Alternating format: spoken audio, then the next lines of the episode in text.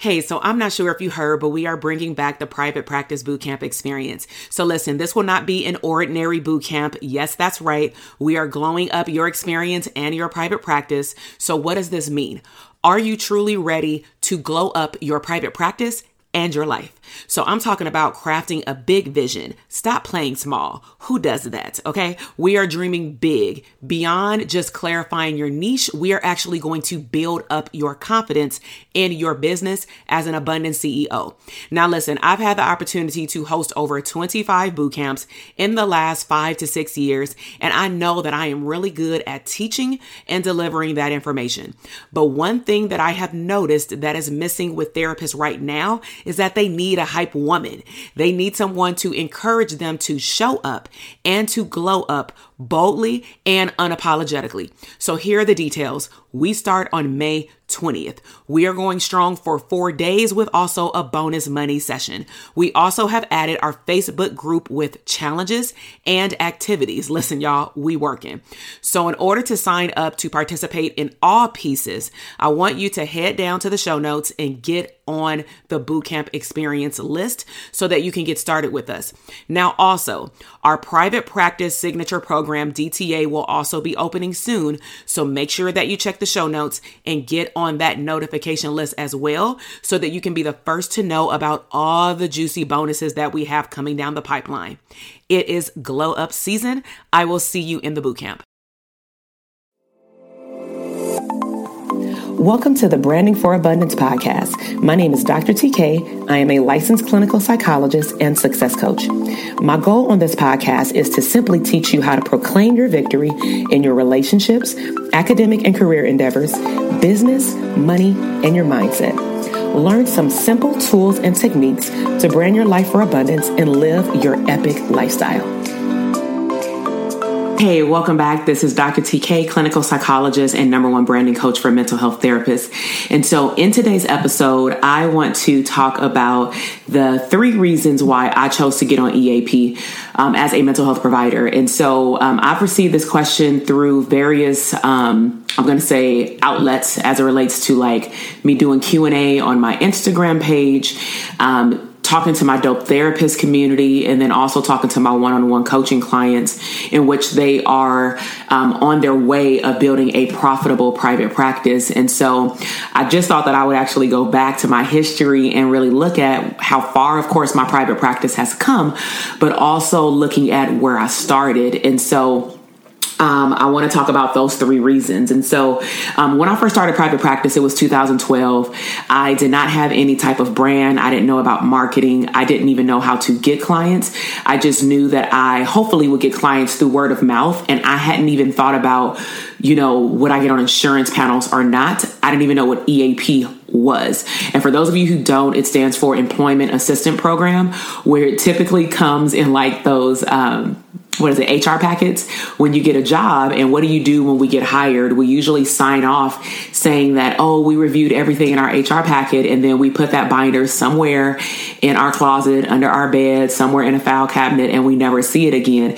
And typically, what's in there are resources that are free that your employer has paid for you to partake in, such as a certain amount of sessions per year free from your employer, known as EAP. So um, I had talked to a couple of therapists in the second office that I was in because my first office was in the west or on the west side of Los Angeles, and then my second office, which is currently where I am physically and with the address, is in Cerritos, which is on the border of like Orange County by Knott's Berry Farm, um, but right by LA County. It's in LA County, and so I had started receiving information about like certain EAP panels that were fairly easy to get on. And at that time, I had overhead I had to pay for with my office, and I really just wanted to see what it would be like to have a consistent flow of clients because that's what the clinicians had shared with me. And so, um, basically, long story short, I end up getting on one particular EAP panel.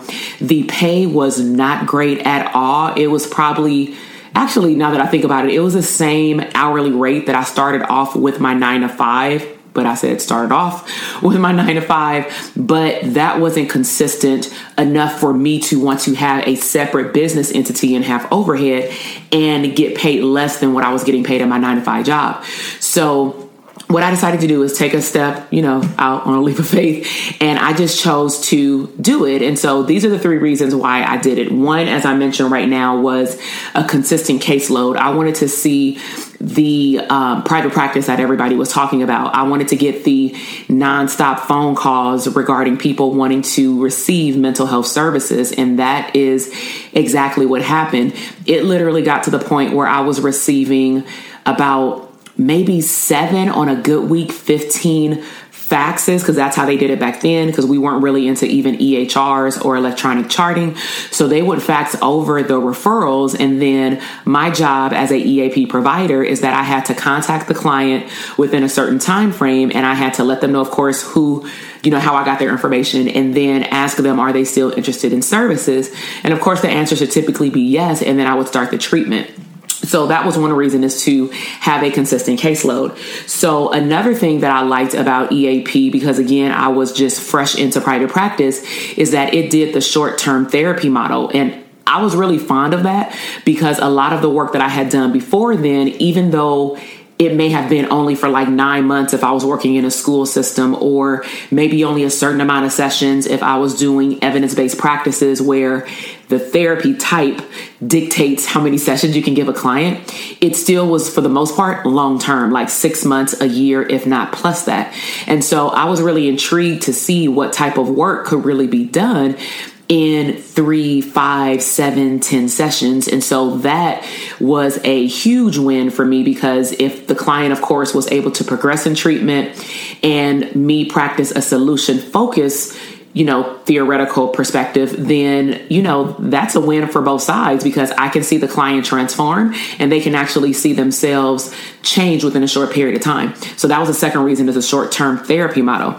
Now, the third reason was a big one. And this is actually what led into some future uh, podcast episodes that I'll share with you. But it led me into really honing in on my assessment skills as it relates to giving short term therapy versus longer assessments where I would do at my job. And it would kind of, you know, go into six months, a year plus therapy. And so, what I had recognized is that there are certain questions that you want to ask or inquire about when the client comes for services. So, to give you a sneak peek, but I'm going to do a whole other like two podcast episodes on it to really break down these questions. But just to give you a sneak peek, is that I quickly learned that a lot of clients had a certain type of insurance and I started to recognize, okay, maybe I should really look into this particular insurance panel because seven out of 10 clients that I get from this EAP program, they all have this one insurance. So let me look to see what the reimbursement rates are because it's clear that there's a need in my you know area and also I've had a good relationship with the clients that I've had so everything was good and so I recognize that I can actually generate referrals out of the EAPs, especially if I happen to be also on their regular insurance panel, because EAP actually allows the client to be seen along with maybe family members, children, because really we don't know who the identified client is, but the employee is the one that can actually request EAP services through their HR department. And one of the luxuries I would say as a bonus is that you know, it made the clients feel safe because even as an employee receiving this free service through their job, they felt good that they can kind of talk about work and personal stuff, and this information would not get back to their employer. And so, confidentiality still applied with EAP service, and it still does. And so, if you have questions about um, building up a caseload, manifesting a profitable private practice. You want to learn how to brand yourself. You even want to know, you know, should you be on certain insurance panels? Should you stay on certain insurance panels? A lot of these questions come up. So if you have those questions, please make sure to drop that in the comment box below. Subscribe to my channel. Um, and let me know what were your biggest takeaway or what was your biggest takeaway. What can you learn from this episode today that you can actually implement either in your business vision if you're in the beginning stages of building your private practice and or maybe you already have a practice but you're working on repurposing it or rebranding it um, so that it can grow and or scale now if you want to go to a whole new level and you really want to brand your practice and you really want to see your business grow meaning beyond six figures, okay, and or you want to leave your job, then I would highly encourage you to check out my private practice quiz. It is free. And from that quiz, it's going to assess the infrastructure of your business that has to be in place in order for your business not just to grow, but to scale. Okay. So growth is you're continuously making your revenue each month. You're hitting your revenue goal. Your caseload is full. Even if you have other clinicians working under you, they're full. Scaling is of a whole nother ballgame because that's when you're actually able to remove yourself from a lot of the tasks that you're probably doing right now that you should hire out for. And you're seeing your business grow, but you're not directly working in your business. You're actually working on your business. So if you want to see really where your private practice is, or if you're just starting out and you just want to see what information you should be learning, and I give recommendations at the end of the test based off of the three levels that you can score in that I would highly encourage you to check out that private practice quiz. If you enjoyed this episode, subscribe to my channel, um, leave me your biggest takeaway, and I will see you in the next episode. Bye. Thank you so much for listening to the podcast episode today. I am super excited to see your growth in your business, career, money, and relationships. Be sure to check me out on Instagram at Dr. TK Psych, where you can find daily inspiration and tips to live your abundant lifestyle.